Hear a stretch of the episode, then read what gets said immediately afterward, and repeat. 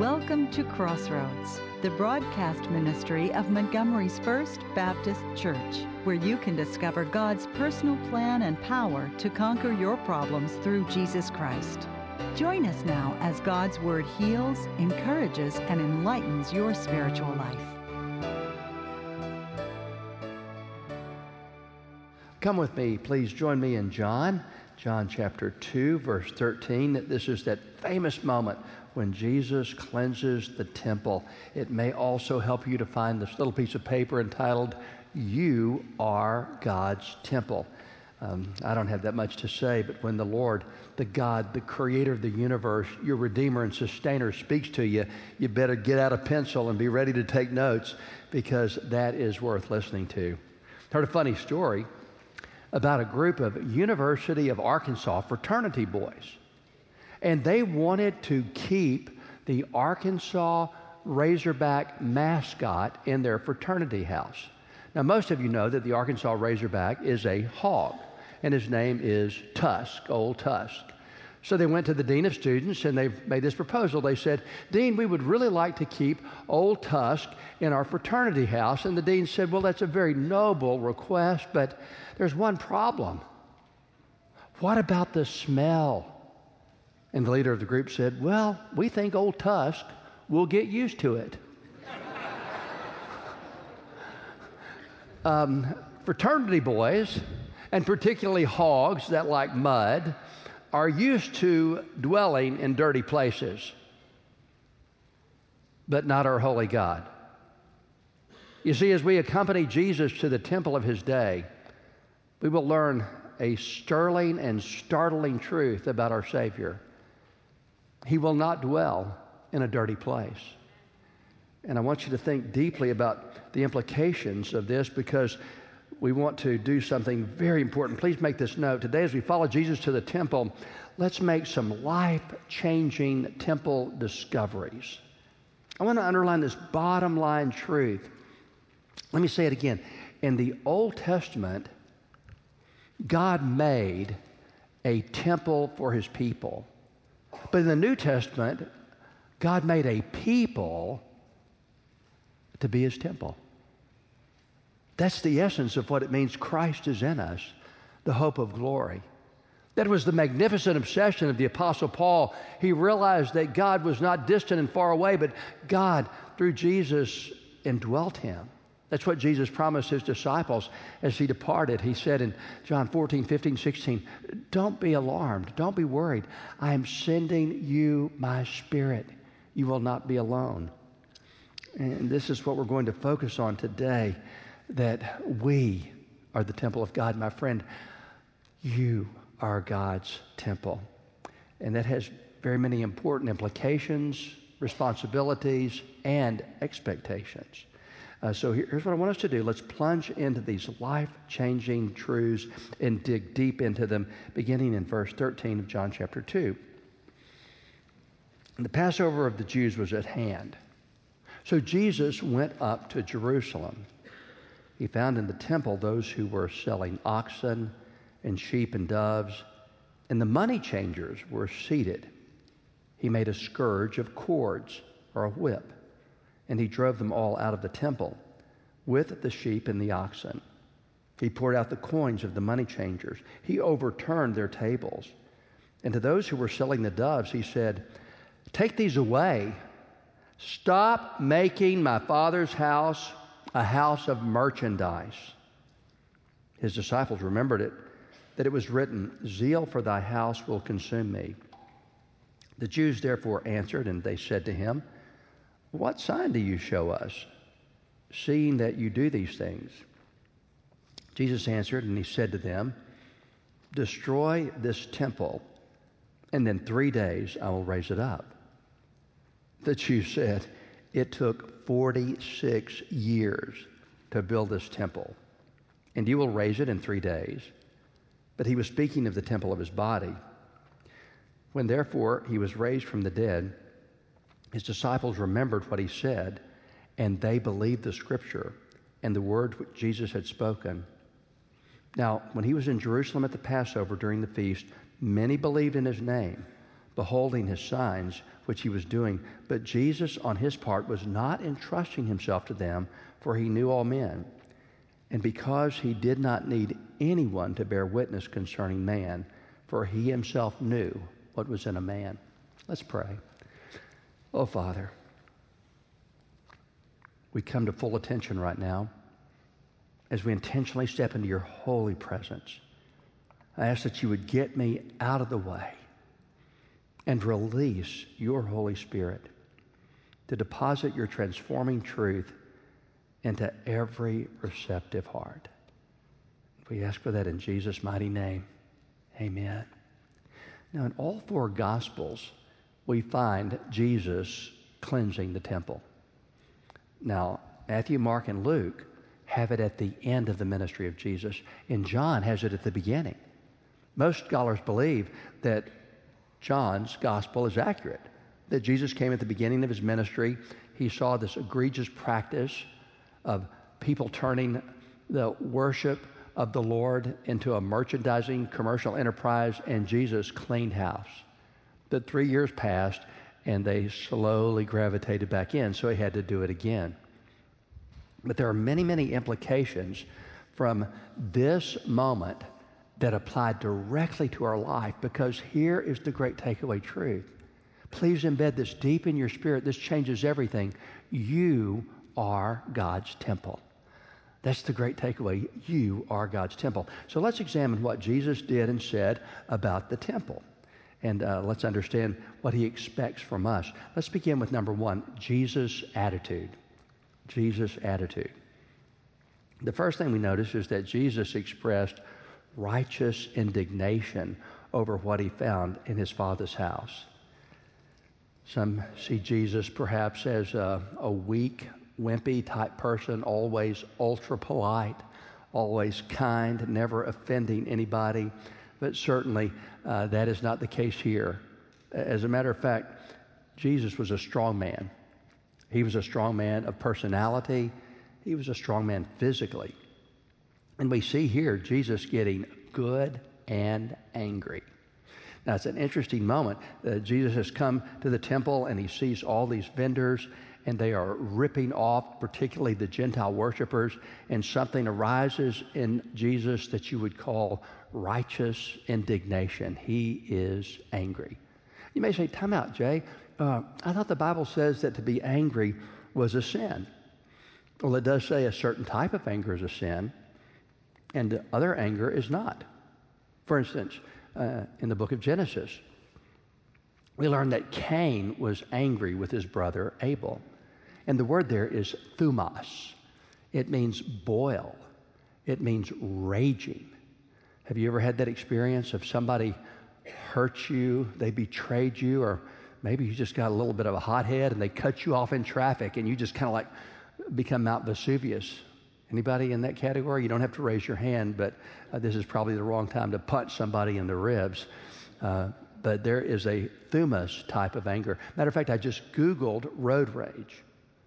Now, we're all aware of this phenomenon called road rage. It's nothing new, but I Googled road rage, and the first thing that popped up was a story of Tracy, Tracy Smith, and Matt Wilkes. Just a few weeks ago in Milwaukee, Tracy Smith, who is a law enforcement officer, was driving with her 16 year old son, teaching how to drive on the streets of Milwaukee. And this guy, Matt Wilkes, somehow cut in and bumped their car. Well, Tracy's a law enforcement officer. She jumped out and she said, You are a terrible driver. I'm trying to teach my son to drive, and look what you've done. The man rolls down his window. This fella, who is actually kind of a normative guy, he pulls out a nine millimeter pistol and he shoots Tracy in the chest and kills her on the spot. Over nothing. All these lives ruined for nothing. Just a hot flash of anger changes everything. That's why the Bible says, time out. The anger of man will not accomplish the purpose of God. Now, is that the kind of anger Jesus illustrated here in the temple? No. He had what we would call righteous indignation. And this is in Ephesians 4, verse 26 on your worksheet. It says in the Bible, you can be angry, There are things that would cause you to be disappointed, to be angry.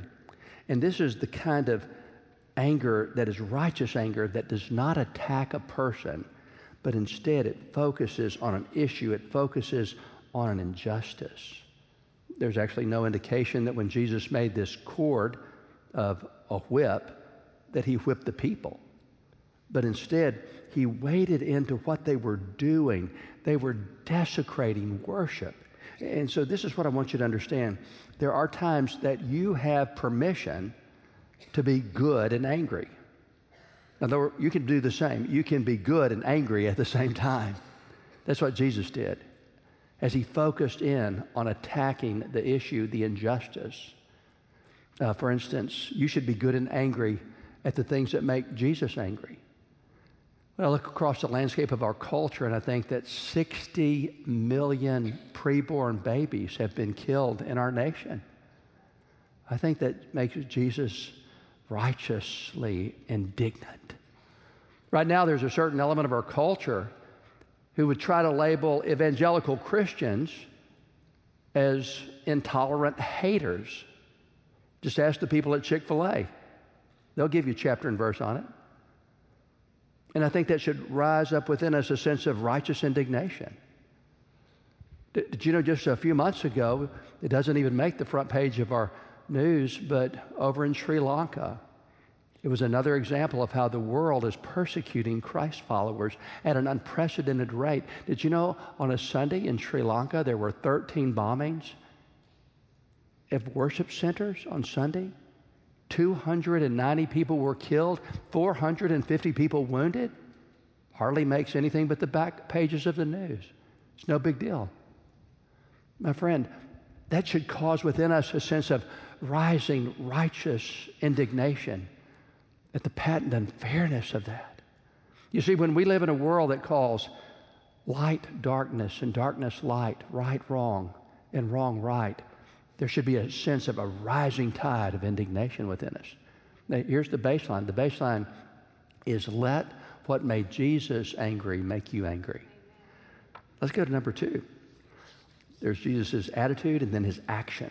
What was his action? Jesus forcefully cleared out the things that were preventing people from worship. Jesus went into this outer court. The court of the Gentiles was the outer court of the temple area. And there were all kind of merchants set up there, and they were changing money so that you could pay the temple tax.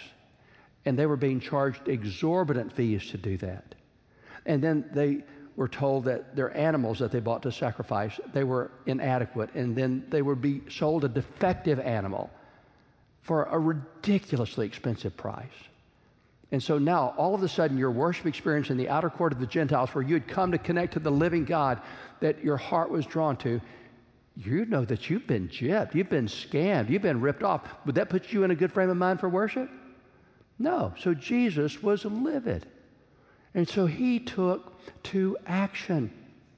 And the scripture says that this commerce that they were engaging in had become a stumbling block.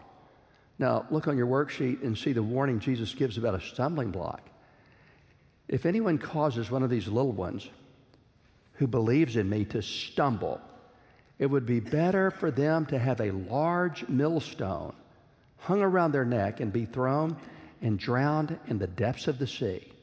A millstone weighed from three to 500 pounds. It was not exactly a floaty. So when you put a millstone around somebody, you were talking about killing them. So, my friends, this is what Jesus is warning. If you would make a, a, person stumble, you are on thin ice, and he warns you not to do this.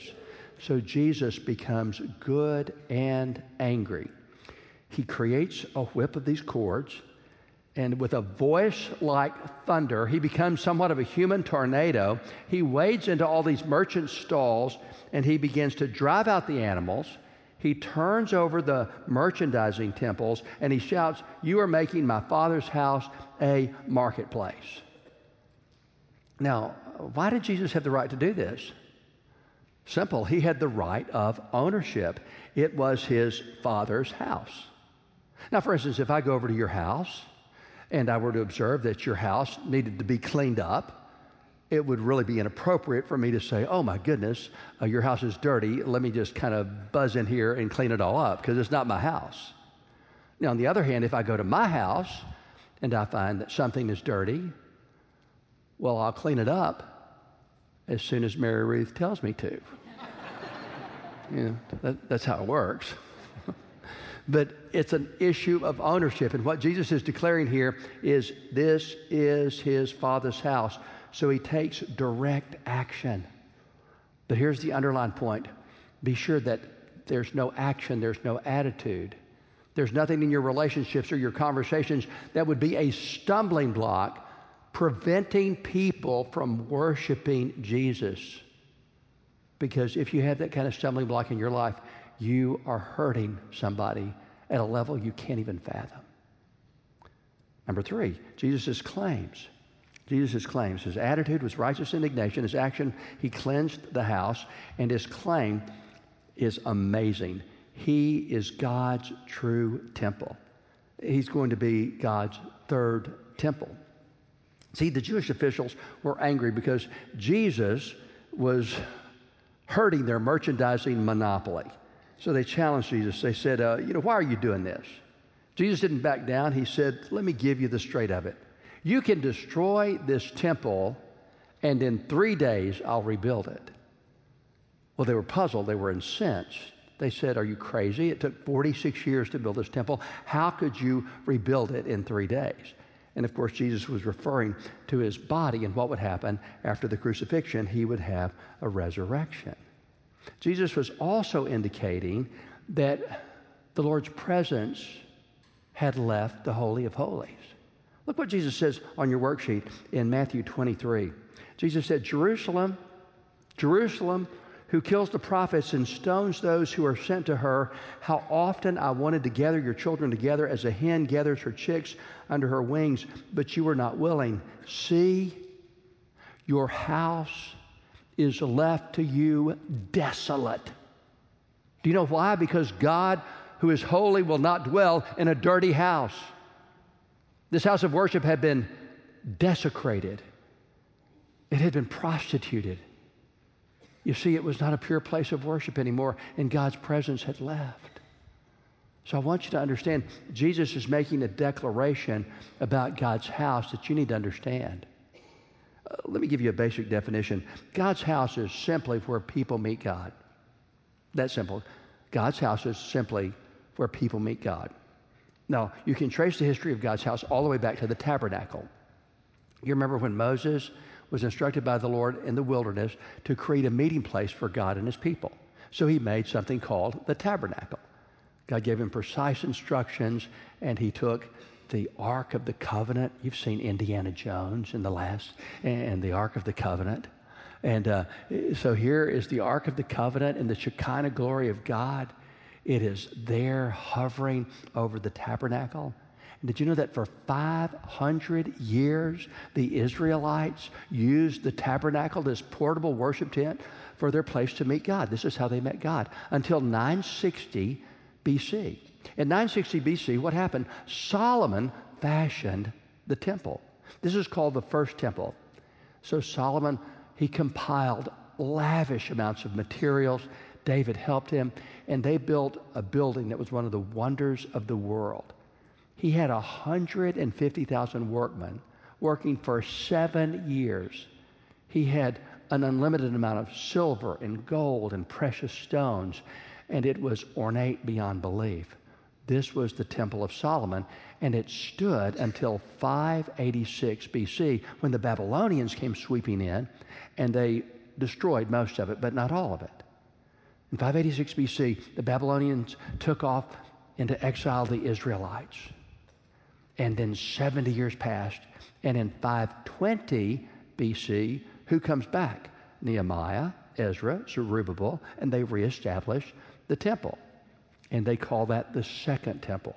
So the second temple then is less ornate. It doesn't have all the gold and silver and precious stones, but it is the place where they sacrifice. It's the place where the people meet God. 20 years before Jesus is born, do you know what happens? Herod the Great, he decides to do an upgrade on it. And he takes 10 10,000 people, and he improves the temple immensely. So, this is the temple that Jesus walked through. And it was a beautiful place. It was a special place, but it was the place where people met God. Now, in 70 AD, it was destroyed by the Romans. As a matter of fact, we have no idea where the Ark of the Covenant is. All of this went to the wind. But do you realize that right now, if you look up Temple Institute, if you Google Temple Institute, do you know what you'll find? There are a group of people in Israel and Jerusalem who, for the last 40 years, are ready to build the third temple. They have stockpiled all the materials, they have the plans, they have the priests waiting. They have all the implements. They are ready to go because they want to reinstitute the sacrificial system. But you got to tell them this. Can, can I let you in on a big secret? The third temple already exists because the third temple is Jesus. Look at this. Look on Colossians on your worksheet 2, verse 9. For in Jesus dwells the fullness of the Godhead bodily. Jesus is making a declaration that he is the temple of God. Do you remember when Jesus met with the woman of Samaria in John chapter 4 and they were having this debate should they worship in Jerusalem or at Mount Gerizim? Jesus said, It's not about places, it's about a person. And I'm the one you worship. Oh, my friend, do you know where a holy God meets sinners? In Jesus, the third temple. Well, let me take you one step farther. It's good news that you don't have to go to Jerusalem. You don't have to go to the Vatican or Mecca to meet with God. You simply go to Jesus. But let me take you to yet something more exciting and exhilarating. It's the fourth temple. Number four, Jesus calling to his followers. Jesus calling to his followers. And the scripture says that Jesus, when he ascended to heaven, he told his disciples that he was going to the Father, but he would send to them, and he details it in John 14, 15, and 16. He would send them his Spirit. Now, he had been with them, but from now on, he was going to be in them. In Acts chapter 2 at Pentecost, what happened? They prayed for 10 days, and the Spirit of Jesus flooded in and filled the 120. Oh, what a moment because they were infused with the Spirit of Jesus. And two things happened. The people were filled individually, but they were filled collectively. The church was born. You see, the fourth temple is the church. It is God in us, collectively and individually. And let me explain it like this God is in us. Look at 2 Corinthians 6 on your worksheet. For we are the temple of the living God. As God said, I will dwell and walk among them. I will be their God, and they will be my people. That's why the Lord invites you to be a part of His body. We do His work in the world. There's a famous story about a church after World War II that had been bombed in Belgium. And they had a statue of Jesus, and it was intact except the two hands of Jesus had been blown off. So the restoration committee was making plans to restore the hands, and a group of young people on the committee said, Let's don't. Because aren't we supposed to be the hands of Jesus? Aren't we supposed to be the feet and the voice of Jesus in this fallen world? So they left the hands off. They're off today. Because that is the call of God that we are to do God's work in this world, functioning as His hands and feet, His voice. You know, we did that the other night. Did any of you get to come to team night? It was incredible. Mark did the best job. But can you imagine what happened at team night? Uh, Mark used the collective team of the body of Christ. We invited all these young people here, had 1,500 people here. And at the invitation time, 300 young folks made decisions for the Lord. Is that praise God? I mean, what a picture. Right here in this place, that happened. Why? Because we worked together and collectively we did something for the Lord that we could not have done as an individual. That's how the Lord has wired it. That's why it's so important, my friends, that you prioritize being part of the body of Christ. It's more important than a soccer team. It's more important than the lake or the beach or recreation or even more work. I'm telling you, everything in this life will pass. Only what we do for Christ will last. So prioritize your life. Don't fall into the ditch of misprioritizing and miss what God has planned and purposed for you. Be part of the collective body of Christ. And then individually, God is with us. Look at 1 Corinthians 6. I return to it. 1 Corinthians 6, verse 19. Don't you know that your body is a temple of the Holy Spirit who is in you, whom you have from God? You are not your own. You've been bought at a price. So glorify God in your body. This simply means that Jesus is in you, the hope of glory. This was the great resounding theme of the Apostle Paul that Jesus lives in me. And because of that, I can do all things through Christ who strengthens me. I'm on the winning team, I'm his image bearer. So that's why Paul says it's imperative that through your attitudes, your actions, your conversations, your relationships, your reactions, that you beautifully showcase Jesus in the temple of your life because that's where people meet him. People meet Jesus when they meet you because you're his temple. Well, here's the last thought the takeaway truth God wants to keep his temple clean. He wants to keep his temple clean. Remember the college boys who wanted the hog to live in their house? Uh, some people are content to live in a dirty house but our holy Savior will not dwell in a filthy temple. So, right now, here's what I want you to understand. Here's the takeaway ask Jesus to walk through the house of your heart and clean it up. He is excellent at cleaning house. But the prerequisite is that you've got to surrender to Him. You've got to give Him access to everything, and then He'll clean it. Let's do that in prayer. Would you pray with me, dear Father? Right now, would you search us? Turn on the inner light of your Holy Spirit, Lord Jesus. Thank you for sharing worship with us. We trust God has used this broadcast for your spiritual growth and encouragement. If this ministry has touched your life, please let us know. If you'd like to share in the cost of this broadcast, you may send your gifts and support to First Baptist Church. Your partnership with us will help strengthen and extend this ministry and will be greatly appreciated. And remember, when you are at the crossroads, follow Christ.